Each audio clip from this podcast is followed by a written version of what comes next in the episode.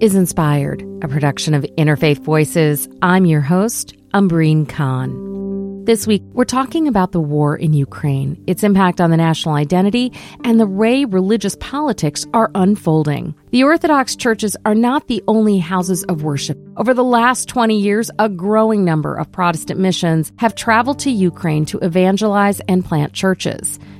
20 years ago, on a short term mission trip, during his senior year at Calvary Chapel Bible College in Indiana, Benjamin Morrison felt a calling.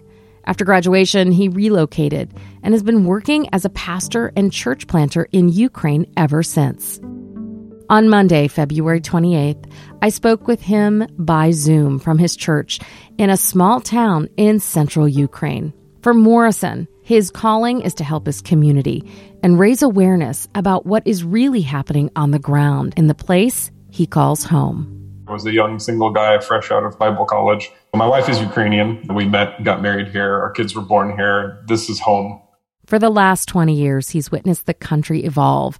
And with greater religious freedom no longer under communist rule, Morrison set out to evangelize and invite Ukrainians to his faith starting um, that back then in the 90s, particularly, you know, really exploding in what we would call a time of revival, you know, has grown. The stats are that the evangelical church, I, I, I want to walk that term back immediately because unfortunately it's been politicized in the United States. Uh, so let me say the Protestant church has grown every year within Ukraine at the same time that the overall population is sort of slowly uh, waning. I was originally for the first three years after moving here in um, in another city, Dnipro, which is a city further to the east, one of the cities that's been getting bombed quite significantly. During our interview, he receives multiple calls. I'm getting a very important phone call. Could I pause you of for course, just half a minute? Of course. Thank you. Mm-hmm. Umbreen, you still there? Yes, I'm still here. I, I, apologize. That was a good friend of mine, a colleague, a pastor in Kiev, um, who actually is they're under heavy bombardment right now, um, and they're you know also trying to discern is is this the time when when when it's right for them to stay or to leave? Mm. Um, you know these these are very real questions that a lot of my good friends, um, ministers, brothers uh, here in this country are, are dealing with. Morrison lives in a small rural town. It's a river port and an industrial center with a hydroelectric station. In 2005, we moved to Svetlovodsk um, to plant uh, a church um, to minister to the people here. We're in a small town. Uh, it's only about 45,000 people. It's just on the west bank of the Dnieper River. We have not had any direct bombings on our city yet. We have had air raid warnings go off, at which point we all need to head to the bomb shelter. We also have a church building where we are meeting, ministering to people um, that has a basement level that sort of can also serve as, as a bomb shelter. The Calvary Church Morrison leads is receiving those seeking refuge, internally displaced Ukrainians fleeing from the east. His wife and their two teenage children are working to support those arriving daily. We've had, you know, thousands of refugees coming in through our city now. So my kids are actually, um, they're my heroes as well as my wife. They are serving, they're doing what they can to help the refugees um, that are coming in, getting things ready, organizing. Honest truth, I, I could not be doing this if it were not for them and for their, their readiness to dig in and to do whatever needs done. Morrison finds strength in his faith and feels a calling. We believe that, that God has put us in this place at this particular time in order to, to serve these many, many people who need help. There's lots of people uh, reaching out to me saying, you know, how can we help? Uh, we have some partner churches in the U.S. that are sort of helping to organize. At the time of our conversation, concerns about access to food was not on his mind, but medical supplies are a source of concern. He's working with a network of friends and faith leaders to find conflict free routes. No small feat, as the Russian military is encircling major cities. Different medical supplies are starting to get short already. Many people wounded dealing with that as well. So the need is greater than normal.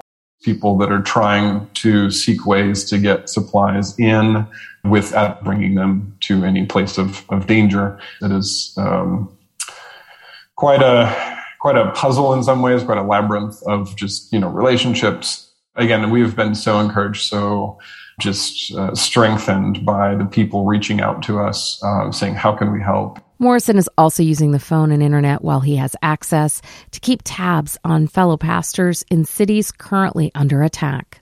I'm trying to keep in contact with those who have chosen to remain uh, to serve their people, their congregations, those who are hurting and in need another friend uh, who's a pastor in the eastern city of Kharkiv, uh, which is which is really taking um, very heavy hits right now, um, including two civilian targets. Um, you know, call and and but his he's he's there, uh, he's remaining there, and rather than looking for ways to get out, he's actually looking for ways to get humanitarian aid in. Um, so I'm just you know I'm humbled by these guys. You know, we we draw courage from each other. Another person who inspires Morrison is the Ukrainian president, Vladimir Zelensky, who's become a global figure. When the U.S. offered to evacuate uh, President Zelensky from Kiev, he said, I need ammunition, not a ride. Um, so, so I think that actually really you know, uh, gives heart to those who are fighting for Ukraine. I think that really summarizes the, the, mentality of a lot of people here that this is our home and, and, you know, we're going to defend it with all that we can. In contrast to President Zelensky, Morrison shares some concerns about former President Trump's comments about the invasions and President Putin. I don't claim to know anybody's internal thoughts, but it's concerning. It's deeply concerning. The U.S. is a major superpower. What happens there uh, reverberates across the world. We here are very thankful uh, that certain things that President Trump said when he was president and, and now that he is no longer, uh, that those are not in place. There was a period during his presidency, you know, kind of looking at dismantling NATO. Uh, I, I, think now, you know, we've seen very clearly that NATO needs to be strengthened, not dismantled. I think, you know, uh, President Biden has been very clear about calling this what it is, you know, which is, you know, war and evil and an act of, act of aggression. Uh, and not just him, but really, you know, uh, most of the uh, international community, um, you know, very clear stances. Beyond the political leaders, Morrison appreciates the public rallies and protests. In Ukraine, those demonstrations across the globe mean a lot. We're very grateful for all of those speaking out. Um, you know, those who are trying to do what they can, mass public meetings. We certainly are, are encouraged to hear and to see these rallies uh, you know, in support of Ukraine. Morrison is quick to point out this aggression is not new. Since 2014, when Putin invaded and seized control of Crimea, Ukrainians have felt the war never ended. In the intervening years, a new national identity has emerged, and Ukrainians, even those who live in the East and have closer ties to Russia, are fighting back people are ready to you know defend defend to the end and we trust uh, that god is on the side of justice many people uh, clergy spiritual leaders of, of different stripes from different faiths and traditions step forward kind of together and say you know this this is uh, you know a question of of justice and human rights everybody you know within their faith traditions has maybe somewhat different understanding of those things but i think it's fair to say that there's not a single uh, person here in Ukraine in his right mind uh, that thinks that what Putin is doing is somehow okay or good. This is evil. This is a tragedy.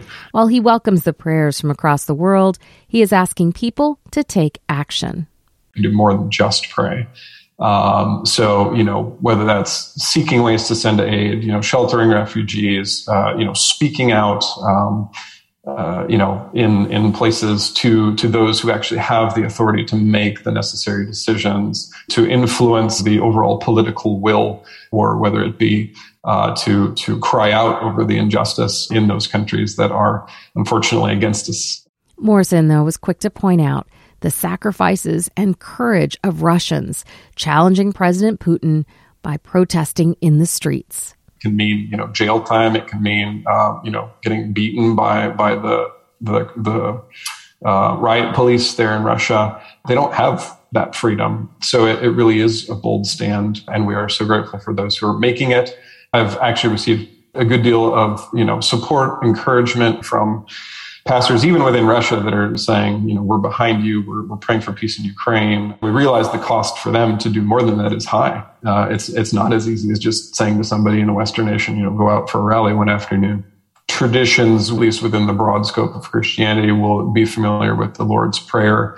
It says, Your kingdom come, your will be done on earth as in heaven. And that's that's our prayer, uh, you know, for Ukraine, that God's kingdom would would show forth here, that his his will would be done on our land. I'm Benjamin Morrison. I'm the planter and pastor of Calvary Chapel of Svitlovodsk in Ukraine.